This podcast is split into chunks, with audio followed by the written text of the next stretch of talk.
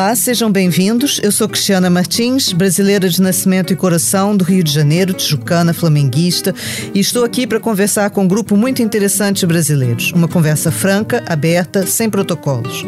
Hoje vamos receber o padre Júlio Lancelotti, teólogo, pedagogo e ativista. Tornou-se conhecido em todo o Brasil por defender os mais pobres entre os pobres. Tem sido perseguido até por grupos de extrema direita por sua defesa à população em situação de rua. Mas, no entanto, há mais de 100 mil pessoas que já assinaram uma petição para o indicar ao Prêmio Nobel da Paz. Coordenador da Pastoral do Povo de Rua, aos 73 anos, recebeu já o apoio do Papa Francisco ao seu trabalho. Um trabalho com os mais pobres que começou quando ele ainda era criança e acompanhava o pai no serviço social com menores. Há 37 anos, à frente da paróquia de São Miguel Arcanjo, no bairro palestano da Mota, todos os dias, Padre Júlio sai com um carrinho cheio de alimentos e de máscaras para distribuir entre a população mais carenciada. Bem-vindo, Padre Júlio, muito obrigada por estar aqui conosco. A maior parte dos portugueses que nos estão a ouvir não conhecem. Nós estamos a falar para portugueses e para brasileiros, mas os portugueses talvez ainda não conheçam. Como é que se apresentaria a si próprio aos portugueses? Quem é o Padre Júlio Lancelotti? Eu tenho 73 anos, tenho 37 anos de padre, estou na pastoral da população em situação de rua e eh, procuro conviver com a população e na defesa dos humanos, na defesa da vida. Padre Júlio, eh, a revista Piauí disse que era, eh, era como alguém que mordia e não largava. Eh, essa é a sua característica principal? É, é a insistência, a persistência, não desistir daquilo em que, que acredita? Eu acredito que sim. Eu não gostei do título da revista Piauí, mas eu acho que é nesse sentido que eles quiseram dizer, de que quando pega, não solta e porque eu estou há mais de 40 anos na convivência com a população em situação de rua, aqui nessa paróquia há 37 anos, então são longos períodos numa mesma situação, numa mesma luta, numa mesma trincheira, e talvez seja isso que eles tenham querido dizer. Padre Júlio, é, se eu lhe pedisse para explicar aos portugueses que estão nos ouvir, mas também aos brasileiros que estão fora do Brasil, como é que está São Paulo hoje? Qual é a situação da cidade, para além do cartão postal que costuma ir para o exterior? Qual é a situação real de São Paulo? A, a situação de São Paulo é de uma grande desigualdade. A cidade, não dá para dizer que tem um rosto só. É uma cidade de muitas caras, de muitos rostos, de muitas fisionomias. É uma cidade muito marcada pela desigualdade.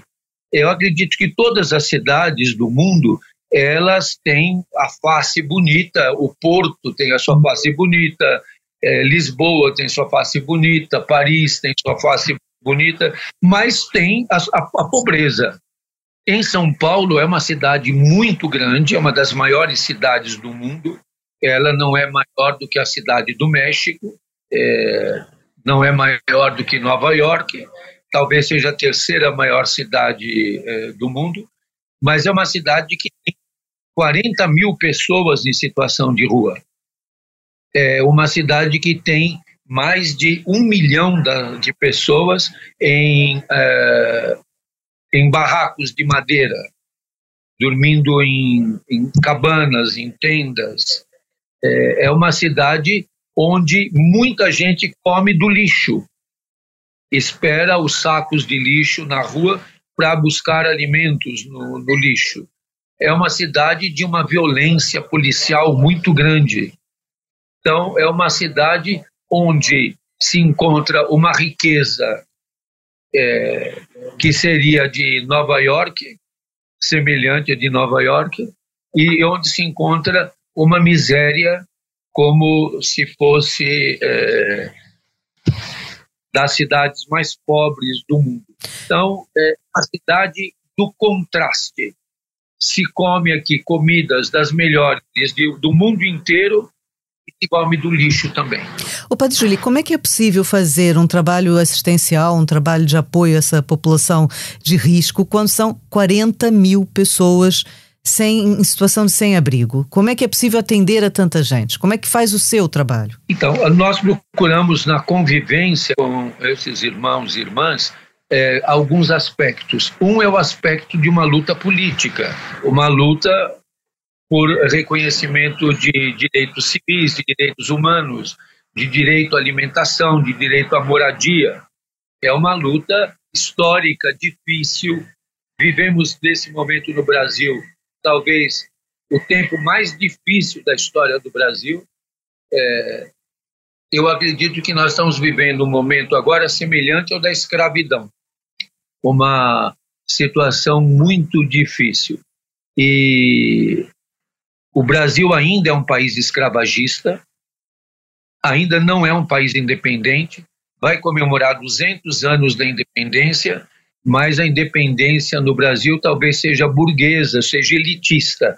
A maior parte do povo vive a escravidão do latifúndio, a escravidão do mercado imobiliário, a escravidão do desemprego, a escravidão de ter que viver na rua. Então, viver nessa situação é muito desafiador, é muito difícil. Você sabe, eu José, que está em Portugal, vou dizer, às vezes eu preciso ler um pouco de Saramago para ter força, viu? E, qual e é o seu no... livro? Qual é o seu livro favorito para de Júlio? Onde é que vai buscar essas forças? Ah, tem muitos, tem muitos, mas eu gosto do, do Saramago, gosto da, do Tratado da Cegueira. Eu acho que nós vivemos um Brasil hoje é, de uma cegueira moral. As pessoas não enxergam ah, as causas da miséria. O que se vê muito no Brasil é querer trabalhar com os efeitos e não com as causas. Mas, mas o Padre. Júlio, desculpe, não desiste, né? Muito recentemente eu vi que na Câmara dos Deputados foi aprovada uma legislação que deverá ter o seu nome, não é? Que é a lei Padre Júlio Lancelotti, que é justamente para impedir que haja aqueles obstáculos da arquitetura, que chama de arquitetura hostil, para que os sem-abrigo eh, possam ter na cidade o seu espaço, não é? Essa questão era uma questão bastante complicada, às vezes, de entender, que quando nós nos posicionamos como contra a arquitetura hostil, mesmo é, eu tenho recebido até é, fotos de arquitetura hostil em Lisboa. É, o nosso objetivo não é que as pessoas fiquem nas marquises, embaixo de viadutos ou nos bancos, é que a arquitetura hostil, a intervenção hostil na arquitetura, é um sintoma da falta de hospitalidade. Então, uma cidade que não é capaz de garantir moradia, de garantir é, casas, é, acaba é, tendo muitos sinais de hostilidade, como espinhos, pedras, vidro, é, coisas elétricas. Por exemplo, Lisboa deu um grande exemplo é, diminuindo a população em situação de rua de Lisboa em 70%, é, quase 70%, com o projeto de moradia, que é a locação social. Então, é claro que o número de pessoas em situação de rua em Lisboa. É completamente diferente. É, é bem menor, mas a gente tem que guardar as devidas proporções. São Paulo tem 12 milhões de habitantes, Lisboa tem quantos? Ah, um milhão, né? um milhão, e quer dizer, Portugal inteiro tem menos habitantes do que São Paulo. Mas eu acho que o que o padre Júlio está aqui a dizer e que é, é um fator de diferença importante é que o nosso presidente da República, Marcelo Rebelo de Souza, é uma pessoa que tem ido pessoalmente à rua, falar com, com os habitantes em situação de rua, é, aperta-lhes a mão, dá-lhes comida. Portanto, é, é um dos objetivos dele é reduzir essa população. Ao contrário, no Brasil, o Padre Júlio tem que trabalhar contra o atual presidente da República, né? É que toda a política eh, capitalista neoliberal e, e quem diz o próprio Papa Francisco na exortação apostólica Evangelii Gaudium, de que o descarte, a, a população descartada, faz é, parte da lógica do capitalismo neoliberal e que nós não vamos mudar essa situação sem mudar é, a estrutura que causa isso, esse capitalismo neoliberal. Agora, você veja, o presidente da República de Portugal tem proximidade com a população em situação de rua. Eu acredito que o presidente do Brasil se vira um morador de rua, é capaz de chamar a polícia para espancar ou para prender. Então, é, são posturas muito diferentes e a gente tem que guardar as devidas proporções. Nós é, temos um número absoluto maior, mas se você guarda a proporção, é, Lisboa, que tinha é, cerca de 700 a 800 pessoas vivendo em situação de rua, conseguiu uma diminuição grande desse número com habitação. Quer dizer, esse modelo é importante, porque ele funcionou no Canadá, ele funciona em outros países. E aqui no Brasil existe a, a, a figura da locação social. Só que o que nós estamos vivendo é, é um crescimento muito grande e um fortalecimento é, do mercado imobiliário e da especulação imobiliária. É, não sei como é que vocês chamam esse fenômeno, mas nós chamamos de especulação imobiliária. É, aqui Quem nós chamamos de gentrificação, que é expulsar as pessoas é, do seu local de vida, né? Usamos esse, esse conceito. É, é, quem governa as cidades não são os alcaides, não são os prefeitos. Quem governa as cidades é a especulação imobiliária, são os interesses da gentrificação. Então, eles que governam a cidade. E a população em situação de rua é uma população mal vista, é, indesejável para esses é, grupos. Por isso, nós temos trabalhado muito o conceito da filósofa espanhola Adela Cortina, aí vizinha de vocês, ela está é, na Espanha, em Barcelona, e que é, o conceito de aporofobia. Sim, o Padre Júlio fala muito nisso, né? Sim. Vem se aproximando rapidamente. Agora, eu achei muito interessante aquela sua colocação de dizer que o Brasil ainda não é um país independente. Vem se aproximando muito rapidamente a comemoração do tal bicentenário da independência do Brasil.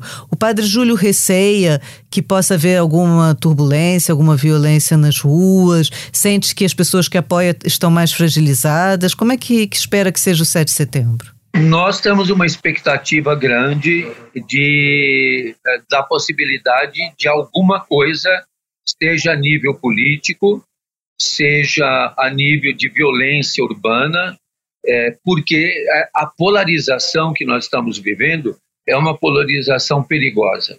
No momento de uma desigualdade é, que mata, a desigualdade mata. E, e vivendo uma situação aguda de sofrimento dos povos indígenas, da juventude negra.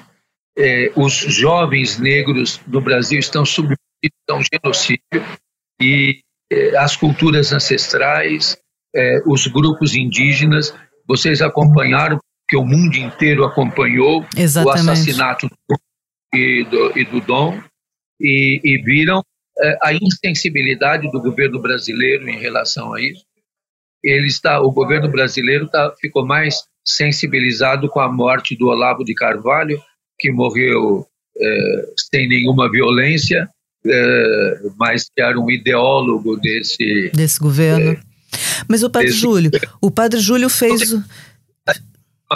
para a execução. Eles foram executados, esquartejados o padre Júlio fez uma, rezou uma missa especificamente é, em memória deles. É, a minha pergunta é: a comunidade internacional, países como Portugal, eh, deveriam de interagir mais, tomar uma posição mais pública em relação a essa situação, por exemplo, da violência na Amazônia, da violência no Brasil.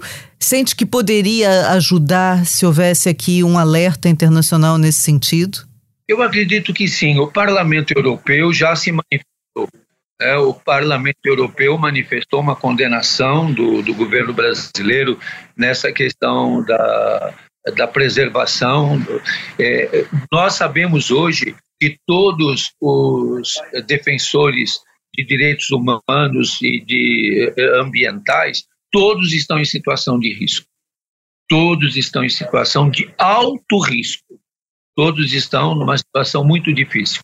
Eu acredito que foi importante é, a reação do corpo diplomático acreditado no Brasil quando convocados embaixadores pelo presidente da República é, para desacreditar o processo eleitoral brasileiro, é, os embaixadores sequer aplaudiram a, a, a fala do presidente da República e várias embaixadas é, notificaram posição contrária. É, os Estados Unidos manifestou posição contrária, o Reino Unido manifestou posição contrária, é, e a gente vê que até algumas autoridades internacionais, quando chegam no Brasil, acabam indo visitar o ex-presidente e não o presidente. Isso aconteceu com, com o professor Marcelo Rebelo de Souza, não é? Que, que esteve com, com três ex-presidentes do Brasil, mas teve o almoço eh, cancelado pelo próprio presidente Jair Bolsonaro, que se recusou a estar com ele porque ele tinha se encontrado com o ex-presidente Lula da Silva, não é? O, Padre Júlio. É umas, é umas coisas malucas, né? Padre Júlio, apesar desses seus receios, dessa sua preocupação, está otimista contra as eleições de outubro ou, ou qual é a sua expectativa? Olha, a minha expectativa é que haja eleições. Nós acabamos de assinar um manifesto que já passa de meio milhão de assinaturas pela uh, manutenção da democracia.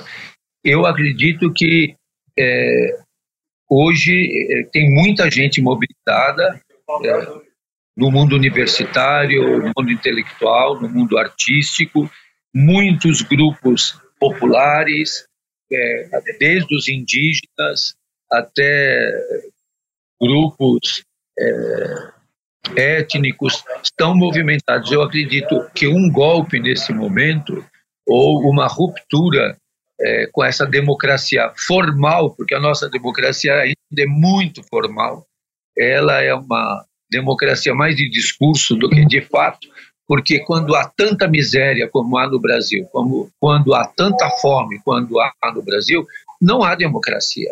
Não é possível dizer que haja democracia no Brasil com 33 milhões de pessoas é, com fome.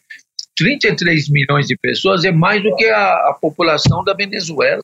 Exatamente.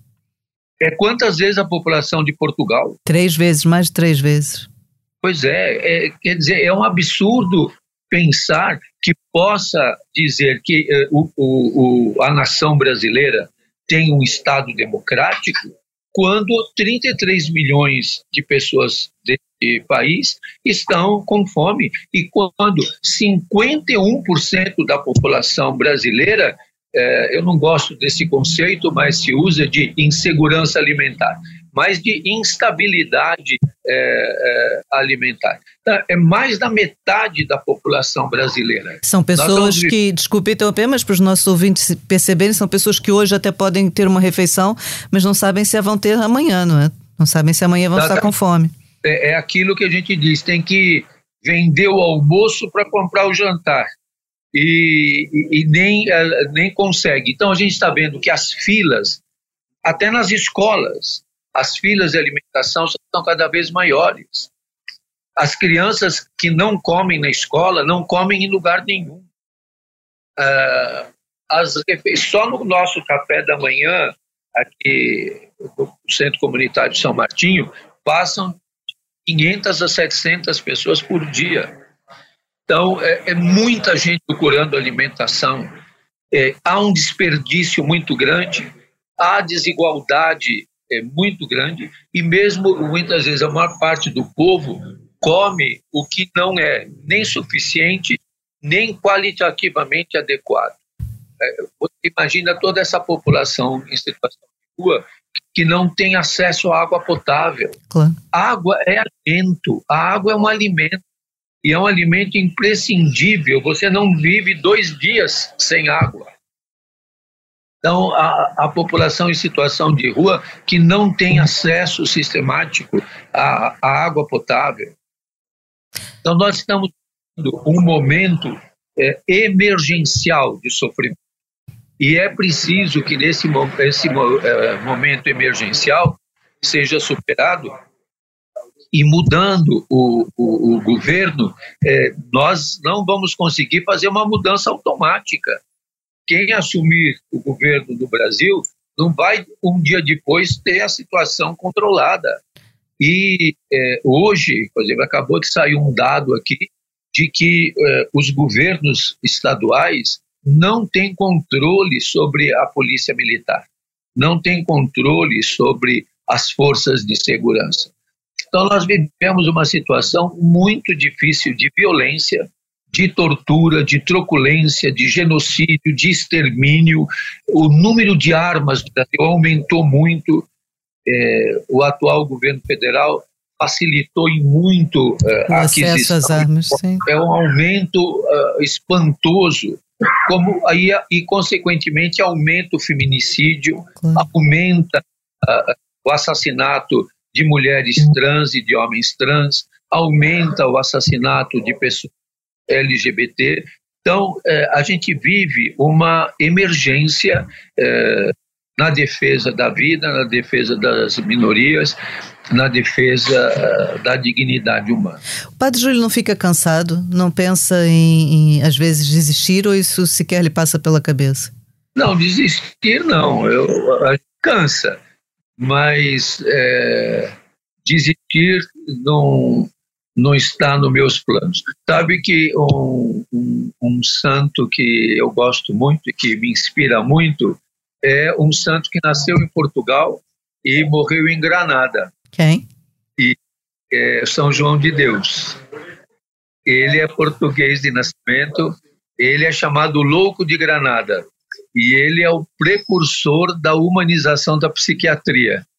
É, e é, um, é um, uma inspiração para si. É uma inspiração muito grande. Em Granada tem um santuário muito bonito dele, é, no sentido de que a gente não pode ter medo, como ele não tinha medo, de ser considerado louco, de ser considerado. É, aqui falo muito, esse padre é herege, esse padre é comunista.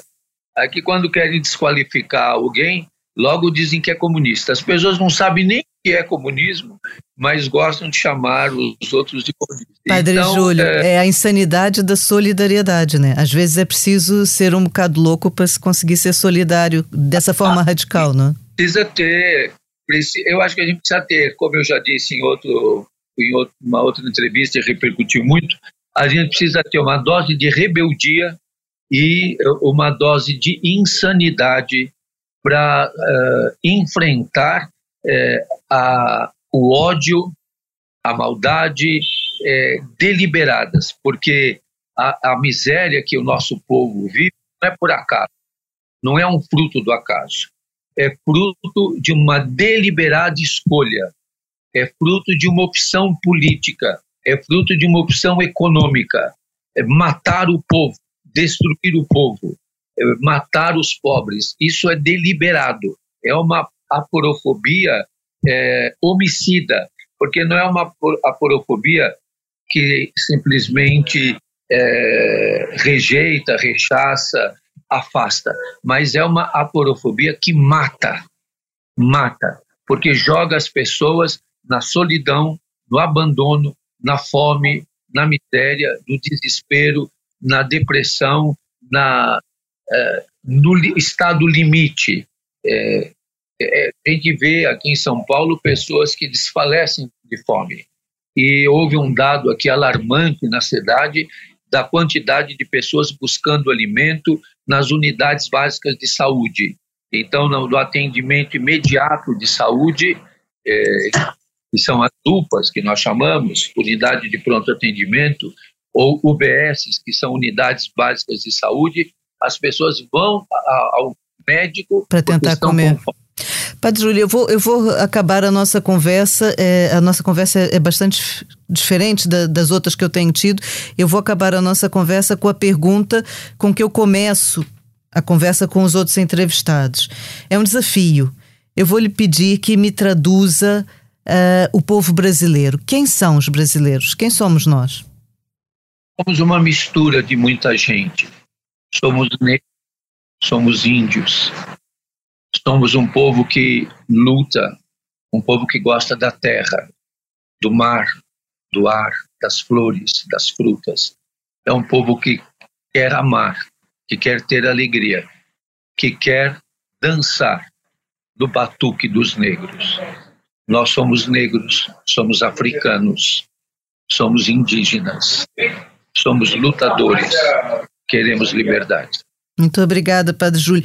Eu vou acabar agora com uma frase sua que me causou muito impacto e quero partilhar aqui com os nossos ouvintes. Eu sei que não verei a vitória, na minha idade não espero ver a vitória, mas espero ver o compromisso de todos que lutam por ela. Padre Júlio, por mais dificuldades que existam e por mais que a gente até saia do Brasil, como foi o meu caso, o Brasil nunca sai da gente, não é? Muito obrigada, Padre Júlio. Tudo de bom. Valeu essa nossa conversa.